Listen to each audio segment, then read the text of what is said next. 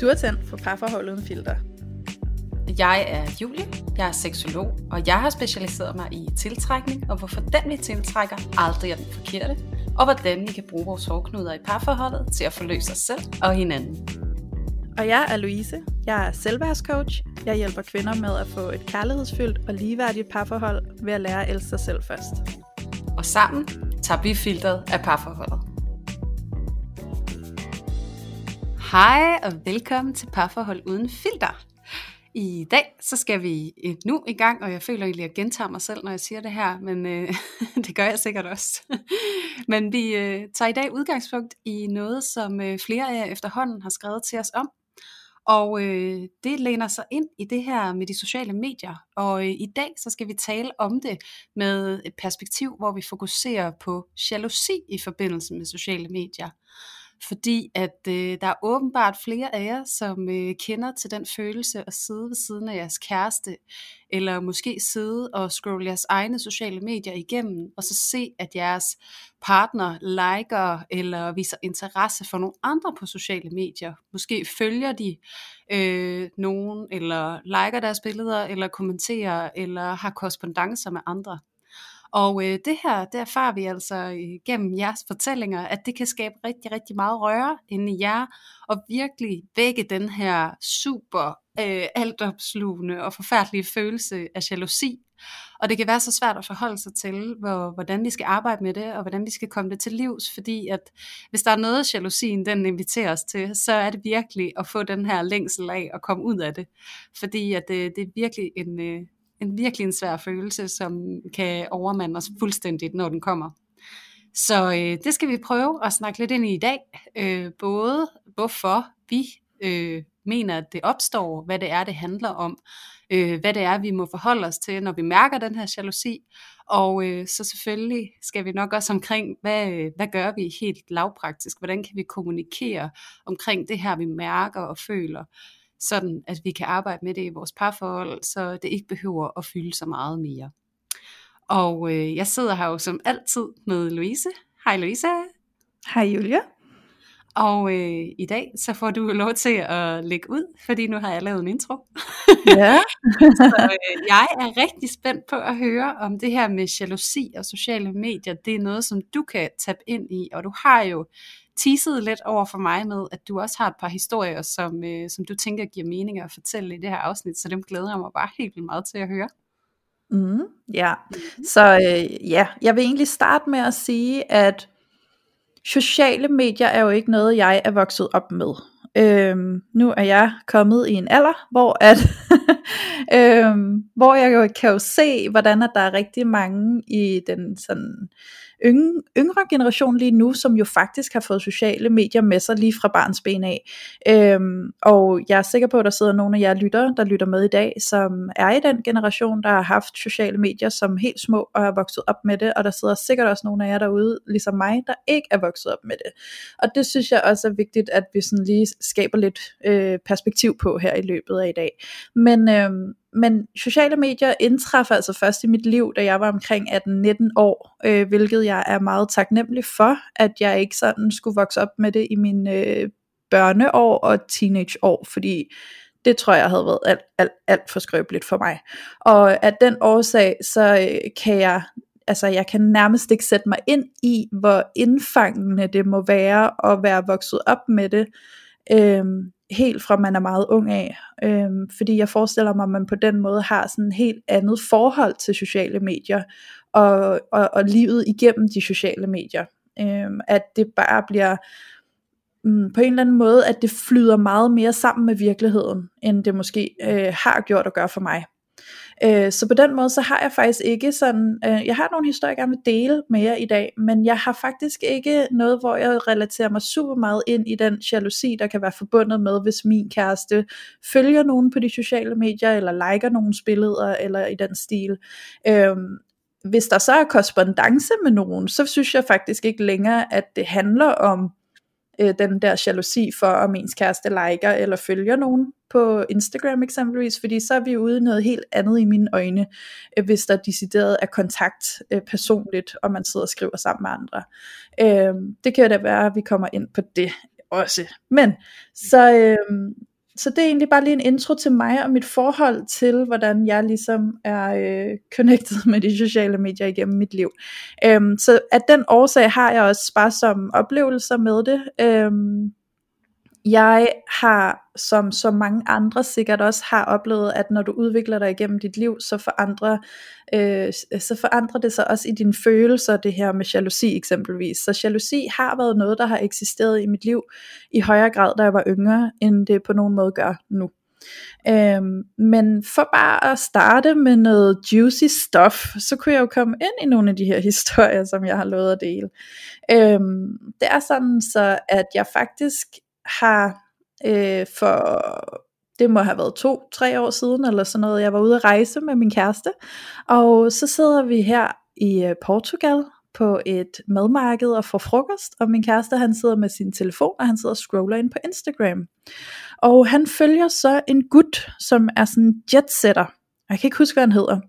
Men sådan en rigtig, øh, ja, sådan en rigtig amerikansk jetsetter guy, som bare er ude på sin yacht med alle de her babes i bikini og champagne all over, og altså sådan det der klassiske, karakteristiske billede på den her øhm, ungkæl, der bare er ude og leve det der liv, ikke? med masser af penge og damer og det hele luksus all over. Øhm, og der er altså et hav af billeder, hvor den her gut, han står på den ene båd efter den anden, omringet af 4-5 øh, bikini babes, der bare står der med kæmpe bryster og super slanke maver og øh, stort hår og alt det her.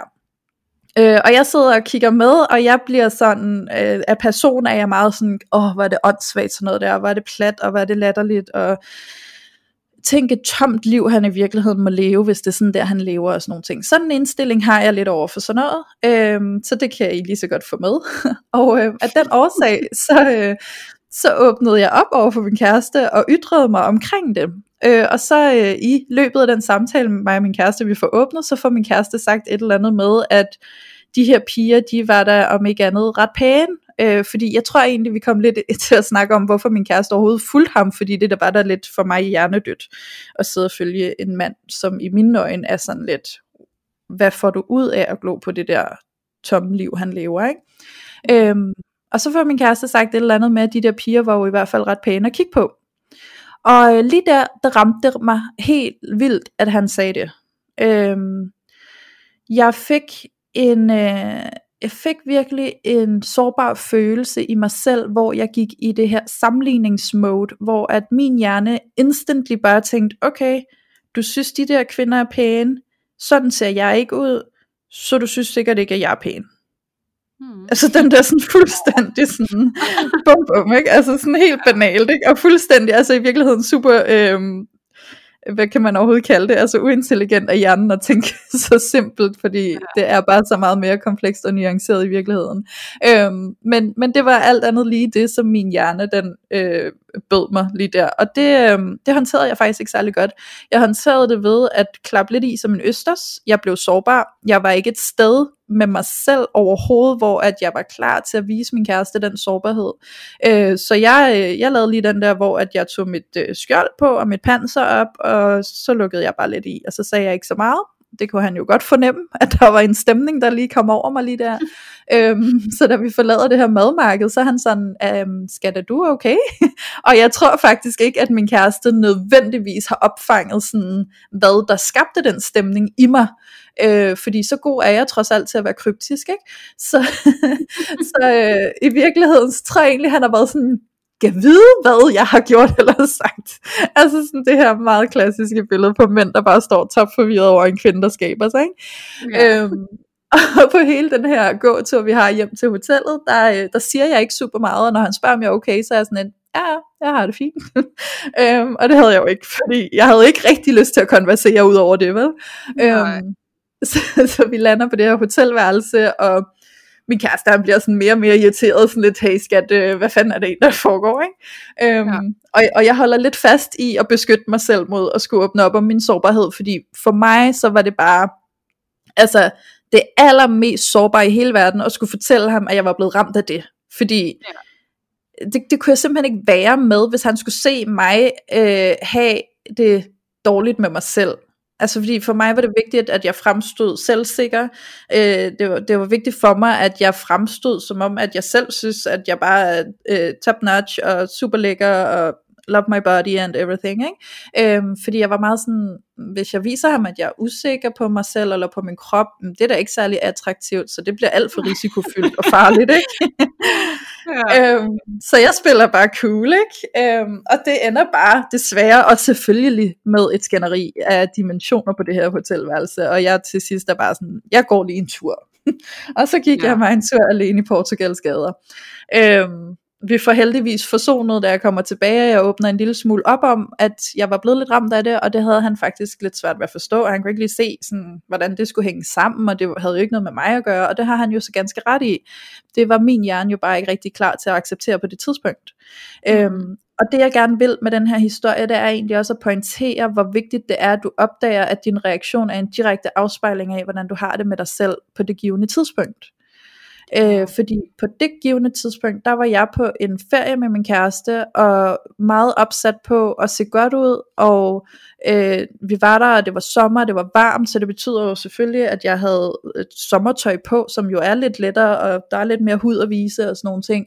Så jeg var meget optaget af mm, min krop og hvordan jeg så ud, og jeg var ikke tilfreds med min krop og hvordan jeg så ud. Så det her med, at han lige pludselig pointerede, at nogle andre kvinders kroppe var pæne, som så helt anderledes ud end mine, og faktisk så ud på den måde, som jeg troede, jeg skulle se ud på, for at være øh, lækker og god nok, øh, og, og et seksuelt væsen, man kunne tænde på og sådan noget.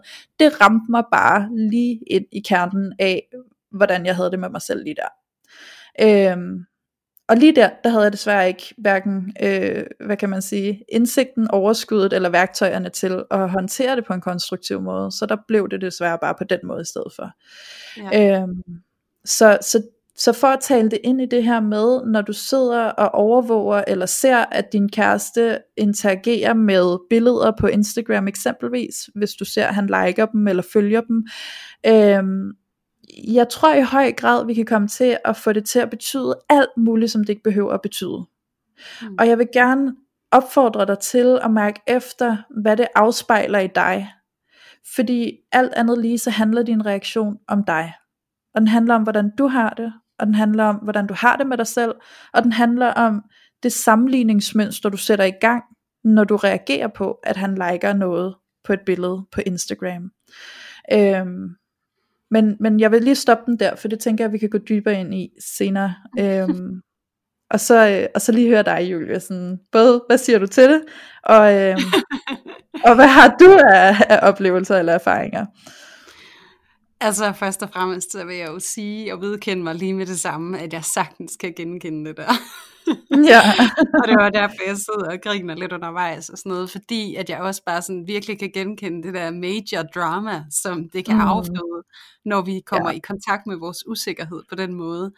Øhm, og især i relation til vores partner, ikke? Altså det, men, og så kan jeg jo bare mærke den der kæmpe utilstrækkelighedsfølelse, som jeg kan komme i kontakt med, som jeg har erfaret omkring mig selv, er noget, som jeg virkelig altså, bliver berørt af, når at jeg begynder at sammenligne mig selv. Ikke? Altså, så er det jo virkelig ja. bare en invitation til at træde ind i og kigge på, hvor er det, du føler dig utilstrækkelig.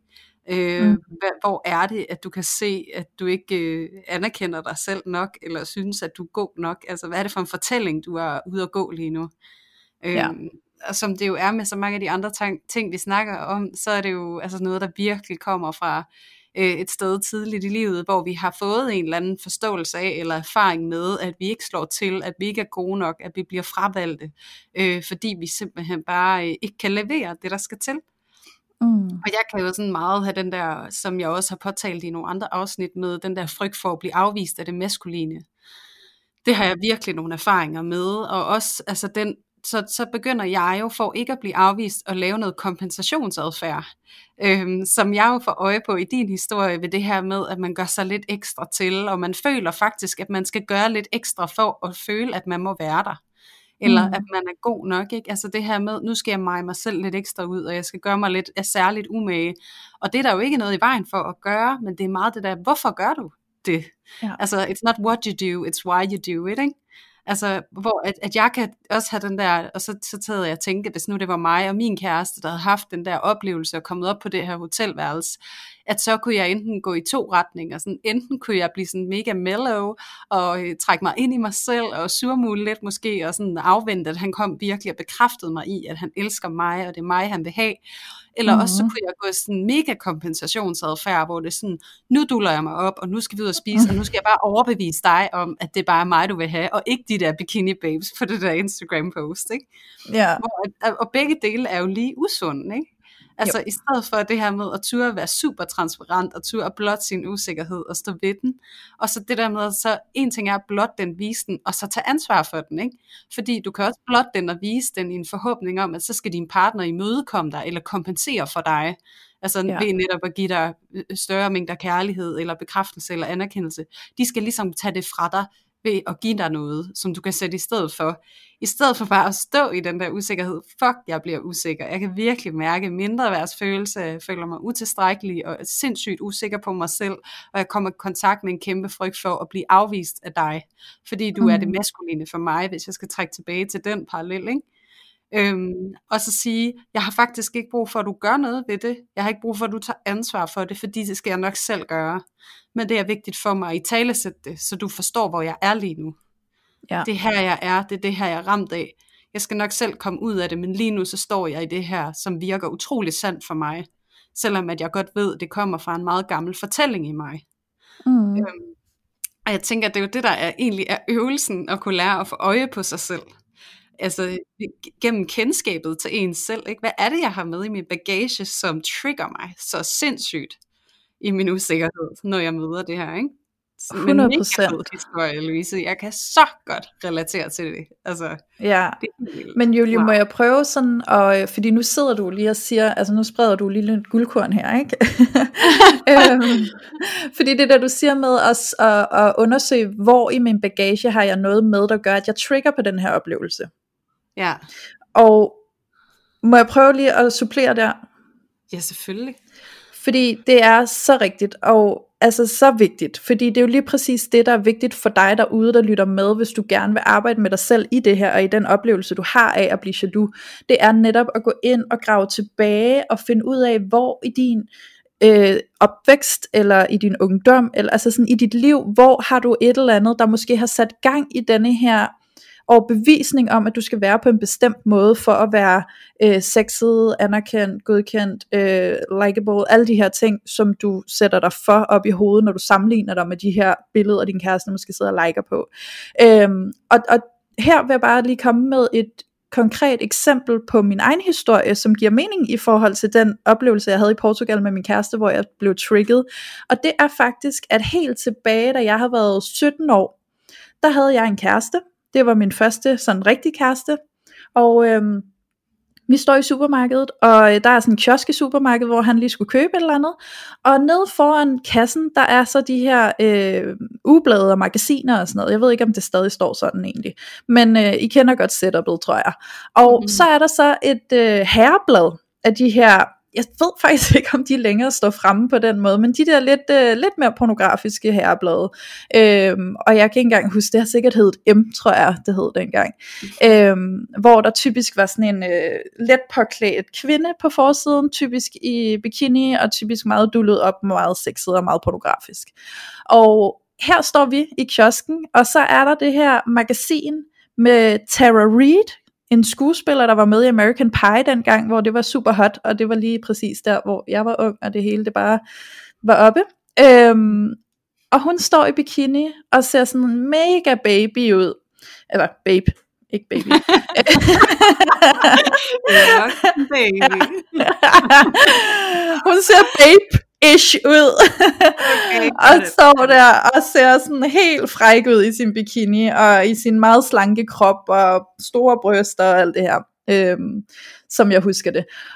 Anyways, der står vi i kiosken, og så kigger min kæreste på det her magasin med Tara Reid på, og så, altså det flyver bare ud af ham, at han tænker ikke engang over det, vel? Og han er altså også en ung fyr på 18, skal vi lige give ham, ikke? Så hormonerne spiller sikkert også ind. Han får bare kastet ud, fuck skat, hvis du så sådan derud, så havde jeg knaldet med dig hver dag. Ej, what man? Ja. Det er også en vild kommentar at komme med. Syg vild kommentar. Og der står jeg, 17 år, sindssygt usikker pige, sindssygt usikker på mig selv, mit udseende, min krop, alt. Øh, og bare tænker, okay, men så går jeg da bare hjem og, og, og slår mig selv ihjel nu. Altså, altså, jeg var jo så ramt. Jeg stod bare og gabt og var sådan, hvad? Hvad?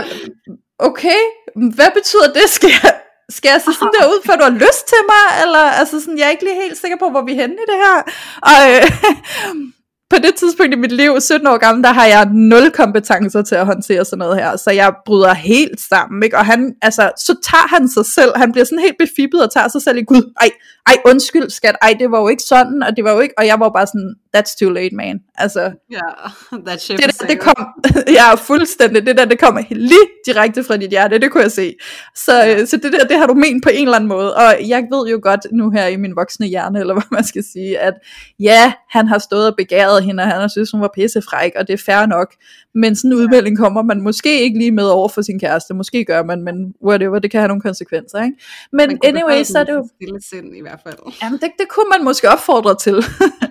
Men øh, om ikke andet, så er det bare for at gøre det super konkret og forstå det der med, at på et tidspunkt meget tidligt i, mi, i mit ungdomsliv, hvor jeg var ekstremt sårbar, der har jeg haft sådan en oplevelse af at blive fortalt, at hvis jeg så sådan ud, så, så, øh, så ville jeg være en, man havde lyst til at have meget sex med.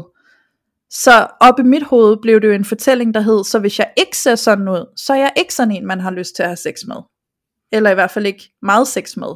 Så, så jeg fik jo et billede af, hvad kan man sige, et ideal om, hvordan skal jeg se ud for at være attraktiv.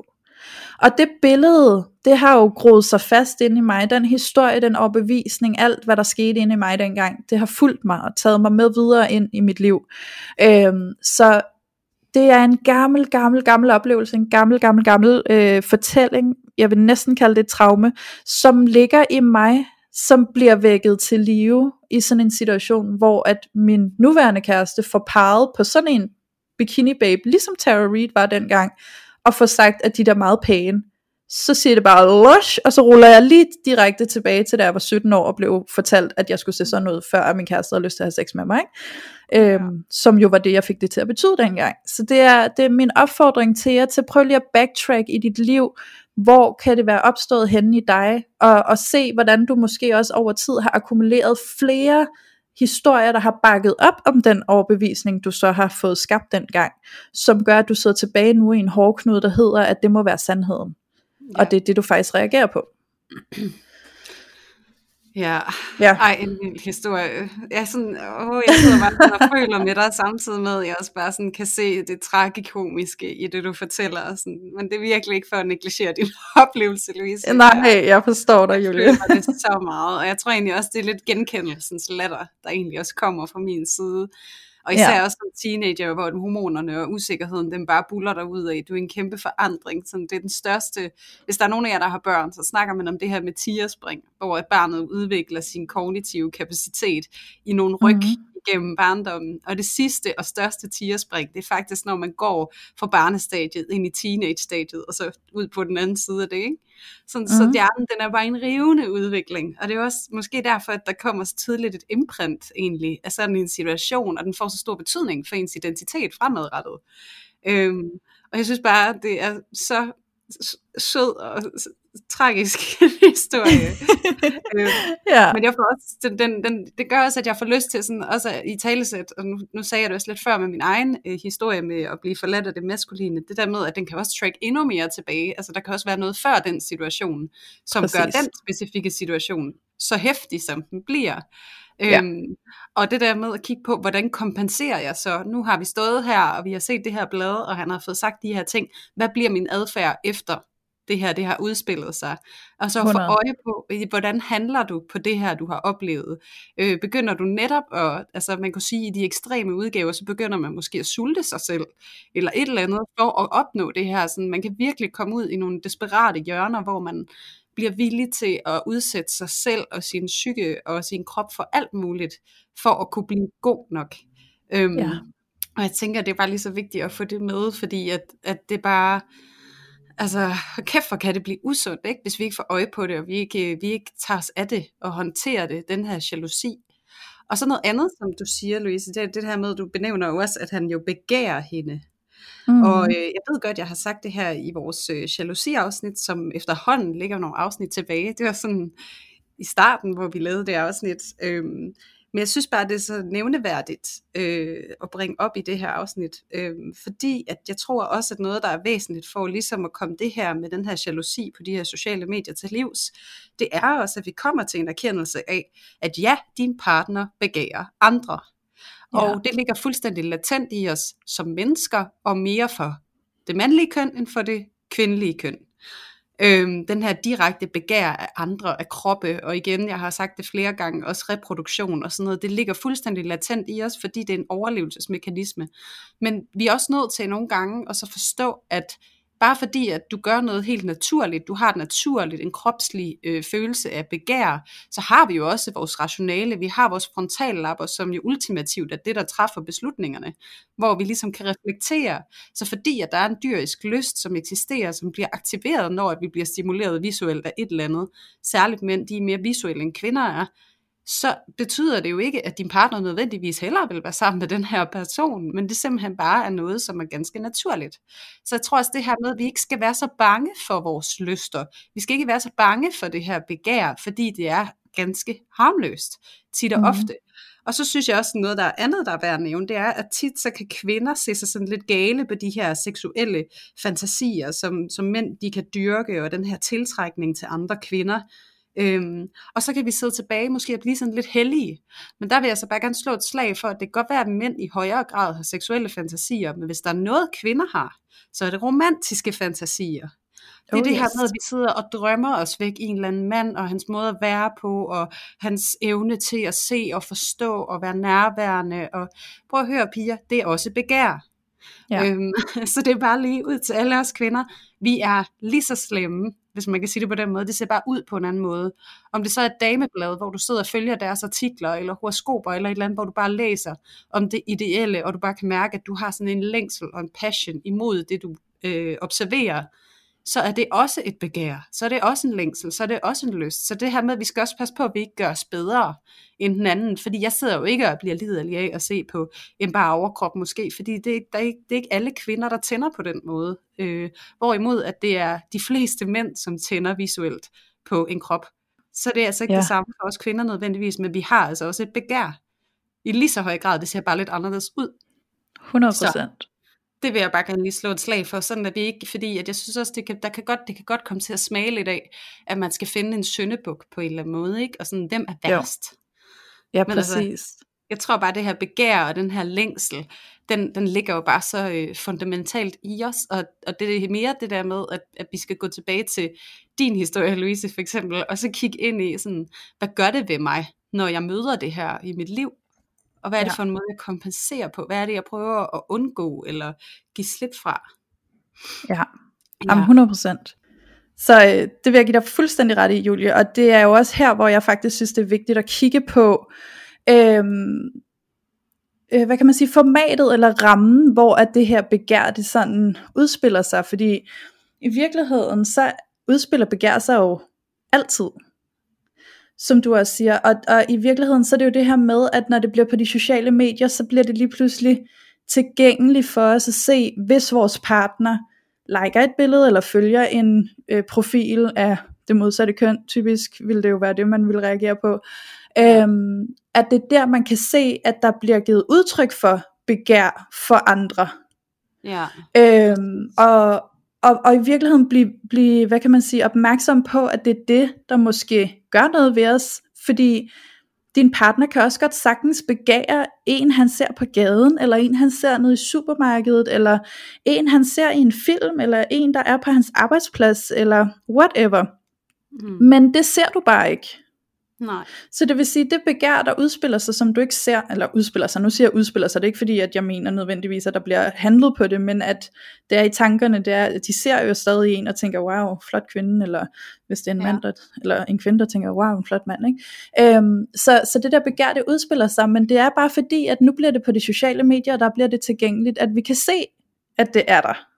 Ja. Og, det, øh, og det er det, der sådan for mig gør den der forskel i, at det har bare altid eksisteret, og det kan vi lige så godt anerkende.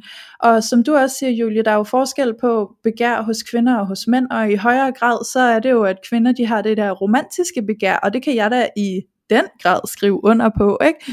øhm, så jeg kan jo, ja, så jeg kan jo sagtens sidde og forgabe mig i en eller anden mand, jeg måske ser i en film, eller i et tv-program, eller, eller på Instagram, whatever. Det vil jeg jo mm. sagtens kunne, øh, men, men hvor det er på den der romantiserede sådan, wow, og han virker bare sådan, som sådan en stærk, stabil, følelsesmæssig mand, der bare sådan dit og dat, ikke? Ja. Øhm, og altså sådan, det er der, og det, nogle gange så hjælper det at huske på, du begærer også selv andre. Ja, præcis. Ligesom at du øh, føler dig utilpas ved, at din partner gør. Og lige det, altså med det, der vil jeg bare gerne opfordre dig til at mærke, at det ikke er så farligt. Fordi det, at du begærer nogen, er jo ikke nødvendigvis noget, du selv tænker, åh oh, nej, så er min partner i fare, fordi jeg lige har kigget på en mand eller en kvinde og tænkt noget om, om den person. Mm. Du, du ved jo med dig selv, men jeg er sammen med min partner, og det er min partner, jeg glæder mig til at komme hjem til, så det her det er ubetydeligt, det er bare en naturlig del af vores instinkt. Ja, øhm, og, og prøv lige at mærke det i dig selv, for det kan være, det hjælper dig til at forstå, at det heller ikke har en større betydning over din partner. Helt sikkert. Jeg, jeg tilslutter mig fuldstændig. Og så tænker jeg også i noget af det, du siger, Louise, det her med, at man måske tangerer lidt til at se glasset halvt, øh, halvt øh, tomt, i stedet for halvt fyldt, ikke? Altså ja. fordi, at, at noget af det, jeg også har skrevet ned, mens vi snakker sammen, det er det her med, hvor ligger du dit fokus? Altså ja. ligger du dit fokus på det her begær, du øh, observerer, han har til noget, eller hun har til noget, uden for forholdet? Eller ligger du dit fokus på, at din partner faktisk har valgt at være sammen med dig, og sidder lige ved siden af dig, hvor du måske mm. observerer mm. det her. Det kan også være, at du selv observerer det gennem, at du selv bruger de sociale medier og bemærker et like eller et eller andet. Ikke? Men hvor ja. ligger du dit fokus? For din partner har jo altså valgt at være sammen med dig. Mm-hmm. Og nu sad jeg faktisk og snakkede med min partner, lige inden at vi gik i gang med at optage det her afsnit. Og han siger jo også til mig, at der er to slags øh, mænd, nu for mændenes vedkommende. Han siger, der er dem, der står ved, at de begærer andre, fordi det gør vi. Og så er der dem, der lyver om det fordi mm. at de mm. ikke vil i konflikt med deres kæreste. Øhm, ja. Og jeg ved ikke med, med jer, som lytter med, og med dig, Louise, men jeg foretrækker det helt klart den ærlige version. Og så det her med, at jeg også, altså, og så er jeg også villig til at arbejde med mit eget mindreværd, eller mine egne komplekser, i forhold til at skulle arbejde med den erkendelse af min mand. Han er tiltrukket af andre kvinder. Men det er han altså. Jeg vil hellere, jeg vil da foretrække det frem for løgnen om, at det gør han ikke, eller det der, den der illusion om, om vi er eksklusive, og nu er jeg kæreste med dig, så jeg tænder på ingen andre end dig, skat. altså det er jo virkelig, det kan godt være, det er det, vi tror, vi gerne vil høre, men det er virkelig bare, så skal vi også bare vide, at det her naturlige instinkt, det her naturlige begær, det bliver lagt et sted hen, det forsvinder ikke, men det bliver lagt ned i skyggelandet, ned i gemmeskuffen, hvor at det så bliver udlevet bag om vores ryg, eller noget, ja. og så er det, at ting, de begynder at vokse og blive farlige, det er, når vi ikke forholder os til dem længere, men vi prøver at underminere dem, eller skubbe dem væk. Så jeg vil ja. virkelig invitere dig, som lytter med, som oplever den her jalousi, til at så bare deal med det. Øh, og nu siger jeg bare, og det lyder så forsimplet, fordi det er jo ikke bare, det er jo faktisk en rigtig svær proces, fordi der ofte er de her meget fundamentale ting, som ligger bag, som virkelig påvirker os. Men virkelig mm. inviterer dig til at så gå ind i det arbejde, det er, og ja. acceptere den kendskærning, at vi begærer andre, og det gør vi hele livet, og så på et tidspunkt, så er der nogle hormoner, som øh, ikke øh, fylder så meget mere, og så fylder begæret heller ikke lige så meget. Og det kommer med alderen. Men altså, som det er lige nu, og når man er, altså indtil man i hvert fald er 40, så er det en meget naturlig del af det at være menneske, og have ja. et begær. Ja, så jeg vil også sige, altså mm, find din vej til at finde frihed og tryghed i, at that's just a fact. Ja. Øhm, og så finde ud af, at det ikke handler om dig, og at det ikke handler om, at du ikke er god nok, og at, øh, og at din partner ikke elsker dig eller tænder på dig. Øhm, så det, jeg tror det er det der med, at i virkeligheden er det jo fordi vi føler os truet. Øhm, det er jo fordi vi får det til at se ud som en trussel. Okay, så du liker hendes billede, så det er en trussel mod mig. Øh, og det er, jo, det er jo der vores arbejde ligger i at komme ind i os selv og mærke med os selv, hvad er det, der sker i mig, hvad afspejler det ind i mig, hvad har jeg brug for at arbejde på, for at få den her frihed i mig selv, til ikke at se det som en trussel, men at se det som en helt naturlig ting. Og så kan man selvfølgelig sige, at der kan jo også godt være tidspunkter med, øh, med visse mennesker, hvor at der måske er en grund til, at man føler det som en trussel, fordi kunne det være, at man har en partner, der før har været utro, eller måske har lidt været en trussetyv, eller øh, at der måske ligger noget andet i, at man tænker, okay, så den der adfærd, den er måske for mig en alarmklokke om, at der er noget adfærd i gang, der ikke skal være i gang. Så det er jo, altså, men det er jo så også der, hvor at man skal så kigge på at arbejde med noget tillid, og arbejde med nogle helt andre ting, øh, hvis der reelt er noget på færre øh, man har en fornemmelse af. Men tit så er det jo den her imaginære øh, frygt om, at der er noget i gang, som der faktisk slet ikke er i gang at vi får det til at betyde, at der er noget utroskab eller et eller andet i opsejling, når vi ser et like på et andet billede, hvor det er slet ikke det, det handler om. Så det er også at adskille de to ting. Ja, det er det. Og så sidder jeg og bliver virkelig optaget. Øh, jeg kan ikke engang genkalde nu, hvad det var, du sagde, men der var noget, hvor jeg bare tænkte sådan, det er vi simpelthen også nødt til at få med i det her afsnit. Ja. Jo, det er det her med, hvis man har de her tidligere erfaringer med utroskab og sådan noget. Øhm, mm hvor at man kan have den her øh, mistænkelighed over for hinanden, hvor at, at, at man er lidt usikker i, i tilliden og trygheden i relationen. Og der ja. vil jeg altså bare sige, og det er generelt for hele det her emne med jalousi, der, skal, der er vi altså nødt til at kigge på noget selvværd. Hvad mener du selv, du er værd? Tror du på, at du er noget værd? Fordi hvis ikke du gør det, hvis du ikke har en lille smule fundament, så er du rigtig nem at skubbe ud af kurs. Og det kan blandt andet komme sig til udtryk i form af jalousi. Hvis du føler den rigtig meget, så er det formentlig også en sammenhæng med, at du ikke har ret meget selvværd. Du tror mm. ikke på dit eget værd. Øhm, og der vil jeg også bare sige, at der er altså også et element af noget tiltrækning, som er værd at nævne i det her afsnit. Det er, hvis du har et rigtig lavt selvværd, så er du meget tilbøjelig til at tiltrække en partner med et tilsvarende lavt selvværd. Og mennesker med lavt selvværd, de er så tomme helt på bunden, at de ofte længes efter at blive fyldt rigtig meget op. Øhm, hmm. Så de er mere tilbøjelige til at gå ud og søge den her stimuli, den her opfyldning af den her anerkendelse, sådan at de kan mærke deres eget værd øh, så de får det igennem andre, i stedet for at de oparbejder det i sig selv. Så ja. hvis du føler rigtig meget jalousi, så er der en tilbøjelighed til, det gør din partner nok også, og så vil der også være en forhøjet risiko for, at både du og din partner måske på forskellige måder søger anerkendelse udefra. Så ja. kan det her tema med at vise den her opmærksomhed, og det her begær, det kan komme til at fylde ekstremt meget. Øhm, så det kan blive rigtig aktuelt for jer, som arbejder rigtig meget med jalousi. I skal virkelig ned og tage et rigtig godt kig på jeres selvværd. Fordi det er helt naturligt, nu, nu runder jeg den bare lige af, for jeg vil så gerne høre, hvad du også har at sige. Men mm det her med, at, at øh, ej, nu tabte jeg den lige, Louise. Ved du hvad, du får Sorry. det er okay. Jamen, det kommer helt sikkert. Jeg synes, der er så meget at sige. Ja. Så, Jamen, ikke, det er der også. For fanden, mand. Men det var også fordi, Julie, du, du ramte lige en nerve hos mig der, ikke? Fordi det der, du siger med, at vi tiltrækker jo der, hvor vi er, øh, som vi har talt om så mange gange, så har du et lavt selvværd, så er du tilbøjelig til os at tiltrække nogen med et lavt selvværd.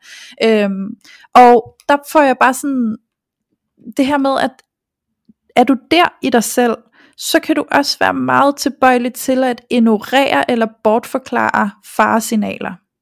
Så hvor vil jeg hen med det? Jeg vil egentlig derhen, hvor jeg vil sige, at måske har du sådan en oplevelse af, at du har haft flere partnere, der har været der utro, og til sidst så bliver det en sandhed for dig, at du er sådan en, man er utro mod. Og at du kun møder utro mænd, og til sidst så får du et helt billede af, at man ikke kan stole på mænd, fordi de er alligevel utro. Øhm, og, og det bliver lige pludselig din virkelighed, men der vil jeg bare rigtig gerne tale ind i, at årsagen til, at du måske bliver ved med at opleve det samme igen og igen og igen, det er også fordi, du tillader det. Så der er noget inde i dig, altså hvis du har et lavt selvværd, som gør, at du tillader at være sammen med en mand, hvor du faktisk får serveret de her red flags, de her faresignaler på, at han måske er typen, der kommer til at være der utro, eller, eller at der er sådan nogle små signaler på, at han allerede har gang i et eller andet, men du ignorerer det, du bortforklarer det, du tror måske, at du lige kan sådan tøjle ham, eller måske lige være, altså sådan, det er, ikke, det er ikke for at udskamme noget, fordi det her har jeg også selv gjort, sådan lige skælde ham tilpas nok ud til, at du kan lige våge på noget, fordi så kommer jeg til, og så er der en konsekvens for dig og sådan noget, ikke? Så, mm. så går jeg fra dig, altså sådan, hvor man tror lidt tilbage med, at så kan det være, at han ikke gør det, ikke? Øhm, men at du lever et liv i den bane, hvor du faktisk tillader dig selv at blive offeret for øh, gang på gang at have mænd, der er der utro. Øh, og det her, det siger jeg altså, fordi det er noget, jeg selv har på min egen erfaring fra tidligere i mit liv. Fordi nøj, hvor har jeg tilladt mig selv at være sammen med mange mænd, der ikke var søde ved mig. Øh, fordi jeg ikke var bevidst om at sætte grænser. Jeg var ikke bevidst om, at jeg var mere værd. Jeg var ikke bevidst om, at jeg måtte sætte grænser. Og jeg var ikke stærk nok til at slå fra og sige, det her vil jeg ikke være med til. For jeg var så afhængig af at mærke, at der var nogen, der ville have mig. Og så om jeg skulle have dem på den måde, det måtte jo så bare være det. Øhm, fordi, altså, bare for at gøre det super konkret, ikke? så altså ja. sådan helt, helt vanvittigt. Jeg har engang haft en kæreste, da jeg var sådan, det var tidligt i mine 20'er. Jeg var ikke, jeg havde ikke et godt selvværd på det tidspunkt. Og øh, han var not a nice guy, kan jeg lige så godt sige. Så øh, der blev også creepet rigeligt meget omkring bag min ryg. Øh, på et tidspunkt, et halvt år inde i det her parforhold, der får jeg klamydia. Og øh, så tænker jeg jo, nå, det var da ikke så fedt, fordi at, øh, jeg blev tjekket lige inden vi blev kærester, for det, det er sådan lidt et system, jeg har haft, ikke? Så, så bliver jeg lige tjekket lige inden, så ved jeg ren inden vi har sex første gang og sådan nogle ting, og så beder jeg også ham om at gøre det, og det gjorde han, og hans test var også negativ, så nu et halvt år inden får jeg klamydia, og det kan ikke komme andre steder fra, end hvis du har været et andet sted henne, siden vi mødte hinanden, fordi der fik vi ligesom klidret os selv med en test.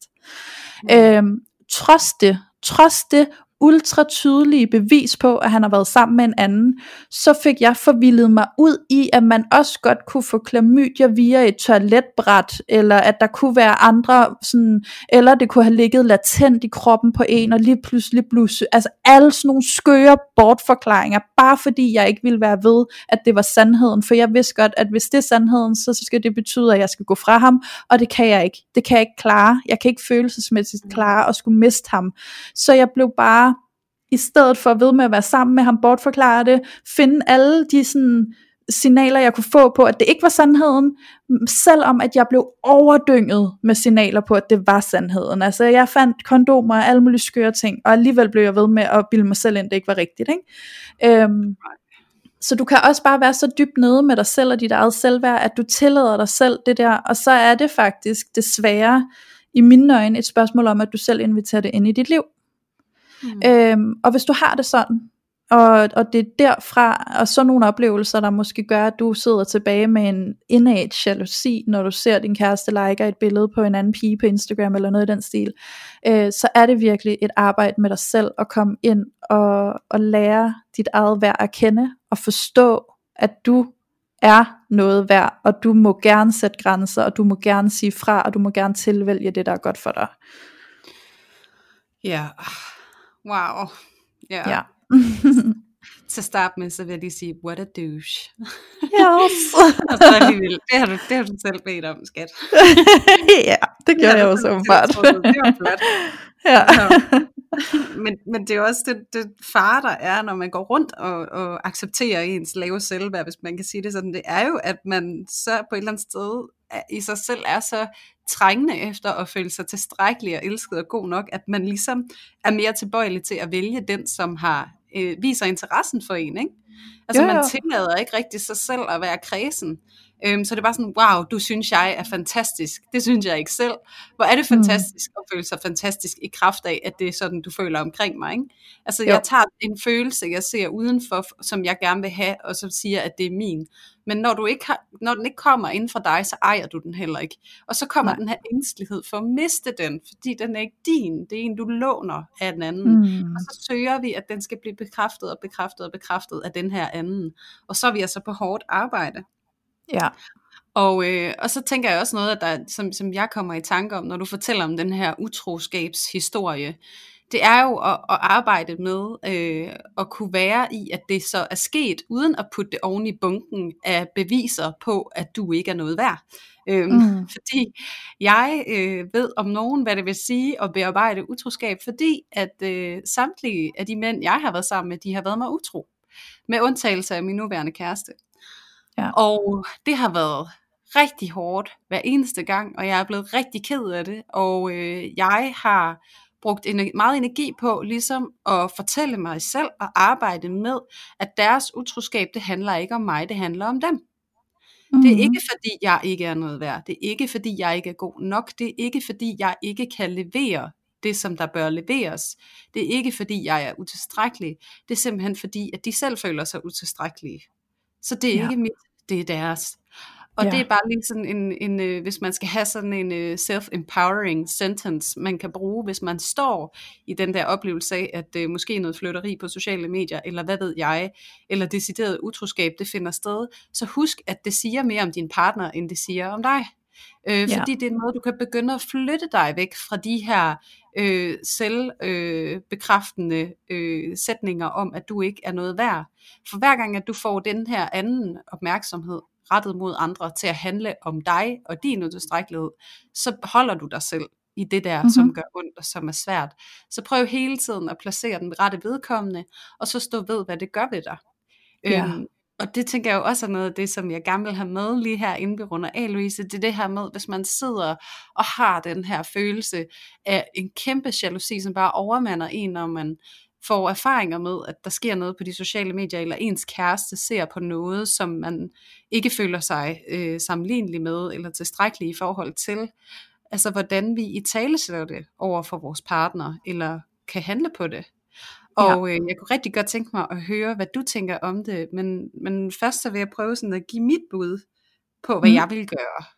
Øhm, fordi at, øh, at det, som jeg tænker vil være væsentligt at gøre, det er netop bare jeg, jeg har sådan en dårlig vane med at sige bare, fordi det er det altså ikke. Det er svært, når man ikke kan byde sig. Men jeg vil stå ved, hvordan jeg har det. Uden at give ansvaret til min partner, for at han skal fikse, hvordan jeg har det. Og det vil lyde sådan cirka således. Skat, jeg kunne faktisk mærke, at jeg fik ondt i maven, da du sad og kiggede på hende der på Instagram, eller jeg så, du havde liket hendes billede. Jeg fik sådan en klump i maven, og jeg blev så ked af det. Og øh, jeg kan mærke, at jeg kommer i kontakt med en tvivl på mig selv. Øh, jeg bliver ramt af ikke at føle mig god nok. Jeg bliver bange for, at du ikke synes, jeg er god nok. Og øh, at du er på vej videre. Øh, det her, det er min fortælling. Det er noget, der sker ind i mig. Jeg har egentlig ikke lyst til, at du skal bede eller afkræfte, men jeg vil bare gerne dele med dig, at det er det her, der sker ind i mig. Jeg ved godt, det er mit. Og jeg vil gerne invitere dig til at fortælle mig, hvad der sker over i dig. Om det er sandt, det jeg oplever, eller om det bare er min fortælling. Øhm, men jeg har brug for, at vi snakker om det og finder ud af det, fordi at jeg kan mærke, at jeg er super udfordret på det her. Det er faktisk svært for mig. Fordi på den måde, så er du sådan, jeg tager ansvar for, hvordan jeg har det. Øh, jeg beder ikke dig om at fortælle mig, om det er kun dig at være sammen med skat, og du er så fantastisk, og det ene eller andet, den her bekræftede adfærd, vi kan længes efter hos vores partner, hvis det er, vi mærker jalousi. Men du bliver faktisk over ved dig selv, samtidig med, at du stiller dig sårbar og nysgerrig på, hvad er det egentlig, der sker? Er det mig, der er ved at lave fortællinger? Er det mig, der er ved at spænde noget? på noget, som slet ikke er der i virkeligheden. Og så skal mm. du så samtidig også være villig til at høre hans version af sandheden. Og det kunne være det her med, at han faktisk begærer andre. Øhm, og så er der noget, du skal arbejde med der, og finde en accept omkring det, og jeg håber, der er noget af det, vi har påtalt i det her afsnit, det her med, at vi godt kan øh, tage til takke med, at det faktisk er en forudsætning for det at være menneske, det er, at vi har et medfødt begær, som kommer så til udtryk, som vi ikke kan, øh, hvad kan man sige, bare lægge låg på, fordi det er det, der føles mest komfortabelt for os, fordi det er en del af os. Øh, mm. Så måske med den viden i baghovedet, så kan det være, at du kan finde en eller anden form for accept, eller i hvert fald arbejde med tanken om, at det ikke handler i så høj grad om dig, men mere om noget, som bare er med os altid, hele tiden. Ja. Ja. Jeg sidder og tænker, at for mig i hvert fald, så har det der med at vise min sårbarhed til min kæreste, det har været et øh, særdeles øh, stort stykke arbejde. Øh, mm. Og jeg vil sige, at den dag i dag, der har jeg en anden adgang til at vise ham min sårbarhed, og det, det vinder vi stort på. Men, øh, men jeg kan stadig mærke tidspunkter, hvor at det der med min sårbarhed, det ikke er så tilgængeligt for mig, alt efter hvad det handler om, og hvor, hvor, hvor stor en følelse det er for mig. Øh, så kan det jo komme ud på forskellige måder. Men så jeg vil egentlig også bare tale ind i, at hvis, hvis du skal kunne komme frem med din sårbarhed på den måde, så i mine øjne, for min erfaring, så kræver det, at du er et helt bestemt sted med dig selv. Fordi ellers så kan det være frygtindgydende at skulle ja. sige sin sårbarhed højt på den måde. Det kan være øh, sådan helt øh, katastrofale tanker, man har om, at nu taber jeg alt, hvis jeg siger det her. Mm. Øhm, så, så hvis det er der, du står og har det sådan, at du faktisk ikke på nogen måde kan pille hul på og åbne så meget op for din sårbarhed over for din kæreste, så vil jeg invitere dig til at lave et, øh, hvad kan man sige, internt arbejde med dig selv, midt i situationen, i processen med dig selv. Hvor at for mig har det været et spørgsmål om eksempelvis at kigge på den her sort-hvid tænkning, som mange af os går rundt og har, og som vi øh, hvis jeg skulle sige det her, er undskyldt, fordi vi bliver meget farvet af, af både den måde film er bygget op på, og, og sådan, hvordan vi ser artikler bliver skrevet og alt muligt, så er det tit med et sort-hvid billede af enten eller. Øhm, så, eller god og dårlig og sådan nogle ting. Ikke? Øh, lidt ligesom når der bliver sagt, er det sundt eller er det usundt, eller øh, er den her pæn eller ikke pæn, eller sådan, ikke? hvor at det der med nuancerne og det der midt imellem, og de, og de der farver og gråzoner imellem sort og hvid, det, det er som om det ikke eksisterer i lige så høj grad, så det er ikke det, vi ligesom er vant til at tænke, hvor at der kan jeg jo godt blive ramt af, okay, så hvis han siger, at hende der pigen på billedet er pæn, og jeg ikke ser sådan ud, så må det jo betyde, at jeg ikke er pæn. Så er vi ude i den der kontrasttænkning, hvor vi tænker sort-hvid, ja, nej, øhm, enten eller. Øhm, i stedet for at tænke både og, så det jeg vil invitere dig til, det er faktisk, at du byder mang- mangfoldigheden ind i din tankegang, således at du kan tænke, okay, han synes hun er pæn, men han kan også samtidig synes jeg er pæn. Ja, præcis. Fordi jeg har det da selv sådan, jeg synes min kæreste, han er altså mega flot, men det er ikke ens betydende med, at jeg ikke også kan synes, at øh, kontrasten til ham også er pæn. Jeg ser der også mænd, som er det stik modsatte af min kæreste, som jeg også synes er pæn. Samtidig med, at jeg synes, at min kæreste er gudskøn. Så altså, så det der med at invitere mangfoldighedstankegangen ind i dig selv, hvor at du ikke afgør det så sort-hvid, som ja. du måske gør, når du sidder og sammenligner dig med dem, han liker eller dem han følger, og du sidder og tænker, Nå, men hvis hun er sådan, og hvis hun siger sådan, så skal jeg også være sådan, for at han synes godt om mig. Øhm, eller at du tænker, hvis han godt kan lide hende, så kan han vel ikke lide mig, fordi sådan ser jeg ikke ud, eller sådan opfører jeg mig ikke, eller nå okay, han kan godt lide hende der, som er sådan en sexkitten, så kan det være, at jeg skal trække et eller andet og kravle ind over gulvet i soveværelset, ikke? Altså sådan, det, det er ikke ens betydende med, at det er det, du skal overhovedet, og det måske sandsynligvis er det ikke engang det, han vil have i virkeligheden, vel? Øhm, så, så prøv at lade være med at have sort-hvid tænkning, når det kommer til det der med at sidde og sammenligne sig. Øhm, det er i hvert fald noget, der har hjulpet mig rigtig meget personligt, når jeg har skulle deale med nogle usikkerhedstanker og følelser, hvor jeg har stået i en situation med min kæreste, og har mindet mig selv om, det er ikke ens betydende med, at jeg så ikke er god nok, fordi at han også synes, hun er pæn, fordi han synes også stadig, at jeg er pæn. Ja. Øhm, og så vil jeg også invitere til, at det er okay at sætte nogle grænser for dig selv, øhm, alt efter hvordan det udspiller sig, og du kan jo reelt set også godt selv fjerne dig fra at sidde og kigge med, hvis han sidder og scroller, hvis det er det du gør. Øhm, der kan selvfølgelig også være nogle tidspunkter, hvor man kan se på Facebook, at ens kæreste har liket noget. Det kan man ikke på samme måde på Instagram, medmindre du aktivt går ind og kigger efter det. Og det kan du så gøre dig selv en tjeneste eller være med. Øhm, men sæt nogle grænser. Altså jeg har på et tidspunkt oplevet med min kæreste, at han savlede helt vildt over en dansk skuespiller. Og øh, det fortæller han mig, og der vil jeg faktisk tale ind i det, du sagde, Julie, med, sådan, at du ønsker dig, at, at din kæreste skal være ærlig, frem for at han skjuler, hvis han begærer en kvinde. Øhm, og jeg er egentlig enig med dig langt hen ad vejen, men der ser jeg også, at det er en proces, man skal arbejde på, hvis det ikke er noget, man af natur har adgang til at føle sig tilpas i. Og så vil jeg også sige, at der er en grænse for mig for, hvor ærlig han skal være. Fordi jeg kan sagtens give plads til det. Jeg har ikke et problem med det overhovedet. Jeg er helt okay med det, fordi jeg forstår det. Men på et tidspunkt, øh, tilbage for tre år siden, får min kæreste fortalt mig, at ham og hans, hans kammerat, de brugte tid på at sidde og savle over den her danske skuespiller på Instagram. Øh, og det kunne jeg mærke, at jeg havde sådan, det er fair nok, at I gør det, jeg behøver ikke blive inviteret ind i detaljerne om, hvor lækker hun er, og hvordan I sidder og bruger tid på det, og hvad I sidder og tænker og snakker om, og sådan noget. Det, det, det, det tænker jeg, at I to I bare har med hinanden. så kan I ja. sidde der og hygge jer over hendes billeder, øh, og jeg kan godt vide, at I gør det, men jeg behøver ikke blive inviteret ind i detaljerne omkring det, fordi der, der har, det har jeg ikke brug for at være en del af. I'm not your buddy, I'm your, I'm ja. your girlfriend, ikke? Altså, øhm, så det er også okay, at du sætter nogle grænser for dig selv i, hvor meget du har lyst til at blive inviteret ind i det. Øhm, Ja, men ja. jeg tænker jo også, at det der med ærligheden omkring det, det er jo ikke nødvendigvis at fortælle i detaljerne, ligesom at, at din kæreste han gør i det øjeblik, eller i Nej, endnu værre tilfælde din kæreste i bladkiosken, ikke?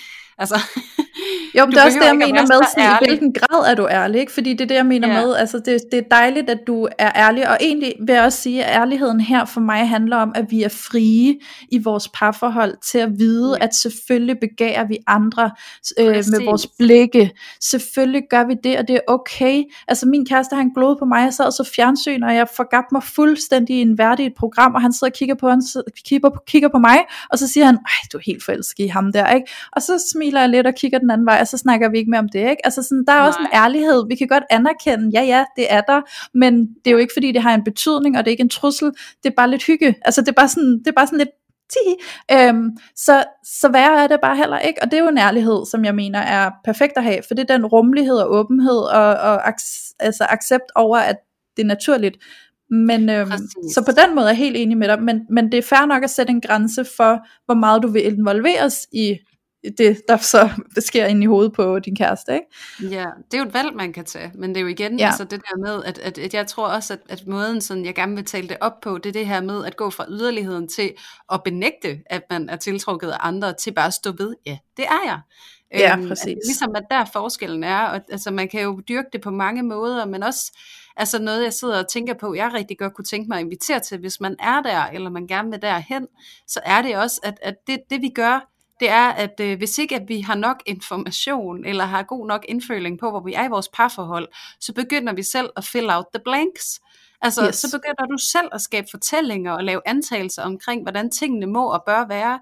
Og det kan tit udmynde sig i fejlfortolkninger og jalousi og det ene og andet, fordi du har faktisk selv lagt brikkerne sammen, så det giver mening for dig. Men du har ja. så lidt føling på, hvor I egentlig er i jeres parforhold, at det måske er fuldstændig fejltolket. Og det bliver ofte ja. ekstremt dramatisk, når vi gør det der. Så jeg kunne egentlig også godt tænke mig lige her til sidst i afsnittet at slå et slag for, at vi skal blive meget bedre til at bede om feedback fra vores partner lave mm. et feedback på vores parforhold. Hvordan har vi det? Hvordan synes vi det går? Er der noget, vi længes efter? Hvad har vi brug for? Føler du dig set og hørt? Føler vi, at vi samarbejder lige nu? Altså det der med at lave noget, altså en evaluering, og det lyder super tørt og, øh, og kontoragtigt, men prøv lige at evaluere jeres parforhold en gang imellem, fordi så kan vi altså også godt øh, komme rigtig mange af de her antagelser og jalousiudbrud til livs på den måde, fordi at vi føler, at vi er tunet ind på hinanden. Det ja. med, jeg føler mig fulfilled, altså jeg har det godt i vores parforhold, jeg er glad for det, måske kunne jeg godt tænke mig, at vi havde lidt mere sex i vores parforhold, og så sådan, okay, tak fordi du siger det, øhm, jeg kan mærke, at jeg ikke har energi til det lige nu, eller det er bare ikke det space, jeg er i. Sådan, okay, hvordan forholder vi os til det sammen? At det er der, vi er, vi er ikke lige det samme sted i forhold til det her. Ikke? Men det ja. der med, at vi kan gøre det mere harmløst, når vi tillader os selv at tale om det, også uden at tage det personligt. Altså jeg kan jo godt også kvæg min historie, hvis min kæreste siger, jeg synes ikke, vi har nok sex, og det kan han sagtens finde på at sige, parforhold uden filter, værsgo. Øhm, så kan jeg jo sagtens falde i den der med at tage det vildt personligt, og synes, at jeg er kernen til problemet, og det er min skyld, at vi ikke har sex, for han vil jo gerne, og jeg vil jo ikke, hvor at jeg også er nødt til at lige sige, hey, hey, hey, vi er to til tango her, det er os mm. to, der skal generere seksuel energi sammen. Hvad er det, vi gør, som gør, at der ikke er så meget lige nu? Så det der med passe på, at du ikke kommer til at tage et overansvar, eller gøre dig selv til den eksklusive forvalter af det her parforhold. Altså ja. også når I oplever jalousien, du skal ikke meje dig mere ud, du skal ikke gøre mere alt muligt for at kompensere for det mindre værd, du føler. Altså virkelig sådan ture imødegå det, og så, og så vide, at I er, det er en holdindsats at være i et parforhold, ikke? Jo, øhm, præcis. Så tur evaluere lidt, fordi så, så det her jalousi, det kan så godt, øh, der kan man virkelig godt lige tage brøden af det. Ja. Er min oplevelse, fordi vi ved, hvor vi er henne med hinanden, ikke? Det giver jo. sådan en sikkerhed og ro. Det er det der uh, continuous work, som vi skal gøre, ikke? både med os selv, men også i fællesskab. Og det vil jeg egentlig bare runde af med at sige, fordi det er så genialt alt det du siger, Julie, at uh, hvis jeg bare skulle summe det op, så vil jeg sige, arbejde med dig selv individuelt, personligt, men det er okay, at du også søger støtte fra din partner til at blive støttet i de følelser, du har med din jalousi. Yeah. Så um, ja. But it is yours. ja, det er det. Din følelse, dit ansvar. Ja, det er det nemlig. Der er ikke nogen, der kan gøre det for dig. Altså, der er ikke nogen, der kan udrede det for dig. Det kan du kun selv. Ikke begynde at lave lidt... forbud, eller fejre ting under gulvtæppet og sådan noget. Det gør det kun værre, kære venner. Ja, det gør det. Jo, altså, jo mere vi forsøger at putte kontrol ned over tingene, jo værre plejer det at blive, ikke? Ja, præcis. Ja. Own it. Men øhm, så tænker jeg næsten, at vi bliver nødt til at runde af, Julia. Jeg er faktisk ret imponeret over, hvor meget øh, ild, der kom op i os, trods at vi startede ud med begge to at være sådan en, hmm, vi har ikke selv super mange referencer sådan personligt ind i det her med at blive jaloux på de sociale medier, men øh, lad os nu se, hvad der sker. Og så kom ja. der alligevel bare øh, et væld ud af os begge to.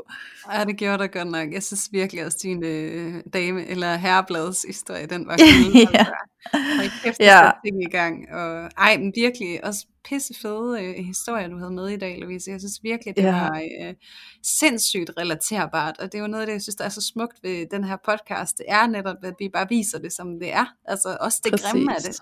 Og det der med at øh, almen gøre det, sådan det er almen menneskeligt, at, at vi har følelser, og vi har tvivl, og vi har alt muligt. Og det bare ja. får lov til at eksplodere og føle helt ja. Så, vi kan lige så godt, altså, vi kan, vi kan fandme lige så godt droppe det der tabu omkring, at mennesker har følelser. altså, det ja. har vi sgu alle sammen, altså. Mm, så let it out. ja, absolut. Men øh, ej, det var, det var virkelig, virkelig fedt og spændende i dag, synes jeg, Julie. Ja, det synes jeg også. Tak det for håber det. jeg, at øh, jeg selv tak, Julia. Jeg håber, at alle I, der har lyttet med, I har fået værdi ud af at lytte med i dag. Og, øh, og fået noget, I kan arbejde videre med, hvis I har det sådan her med sociale medier og jalousi. Ja, det håber jeg virkelig så, også. Og så øh, ja. kan jeg se, at det har faktisk givet lidt på det, og, øh, og appellere lidt til jer og spørge, om I ikke vil være verdens bedste lyttere, som I jo allerede er, men øh, så bare dyrke det rigtig meget at gå ind og give os en anmeldelse på øh, Apple Podcast, og måske øh, i hvert fald nogle stjerner, men øh, en anmeldelse vil også bare være helt fantastisk. Vi elsker at få jeres ord på og høre, hvad det er, I får ud af at lytte med. Og som ja. jeg også vil sige, det er, at jeg vil slet ikke øh, underkende, at det rigtig mange skriver øh, personlige beskeder til os, og det er helt fantastisk. Så øh, endelig også skriv øh, ind i Apple Podcast, hvad I får ud af at lytte med til os. Det vil vi blive så glade for. Ja. Øhm, ja. Og jeg tænker og egentlig det også... jeres venner og dem I kender. Ja, gør det. Endelig. Ja. Øhm, hvad hedder det? Jeg tænker egentlig også bare lige med vores, vi har vores loge på Facebook, som hedder parforhold hashtag uden filter, lotion. Hvis du ikke allerede er medlem, så kom ind og join os. Og der kunne det faktisk være mega fedt, hvis du efter det her afsnit vil komme ind i lotion og skrive en oplevelse, du har haft med jalousi på de sociale medier.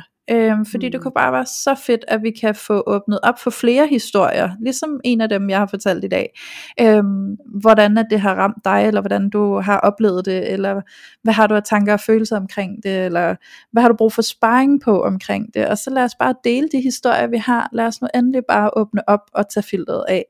Kom ind i lotion og vær med til det. Det kunne være mega fedt. Ja, fordi min erfaring er altså også, at mange af vores logemedlemmer, de er bare øh, fantastiske til, når der kommer noget, og så byde ind og være super konstruktive og nysgerrige og kærlige, og det er bare, øh, det er så fedt at se, at der er begyndt at komme noget lidt mere aktivitet ind i gruppen, og at de bare melder ind, og øh, det er virkelig, ja. jeg kan rigtig godt lide viben, der er ved at opstå derinde, så endelig ja. kom og join, og, og det ja. er selv øh, til glæde for, for alle os andre, og forhåbentlig også for dig selv.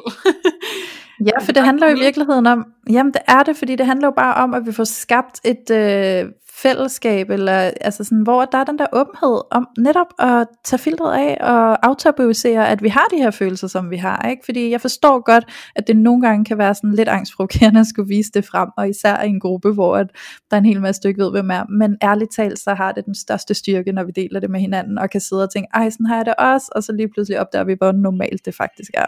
Ja, præcis. Så, øh, så lad os endelig bare gøre noget mere af det. Det er det, vi gør. Ja. Og med Fedt. disse ord, så vil jeg bare sige rigtig mange tak for i dag, Louise. Selv tak, Julie. Vi snakkes ved næste gang. Det gør vi. Det gør vi. Hej. Hej.